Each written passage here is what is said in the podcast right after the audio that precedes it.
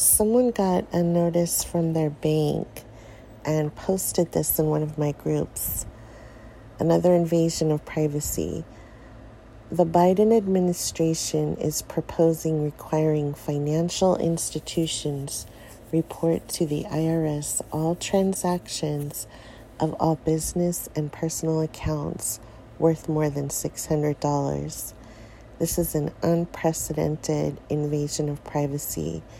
In order to knock down this intrusive proposal, please send this letter to your representative and senators immediately. And you can do that automatically um, at this website, icba.quorum.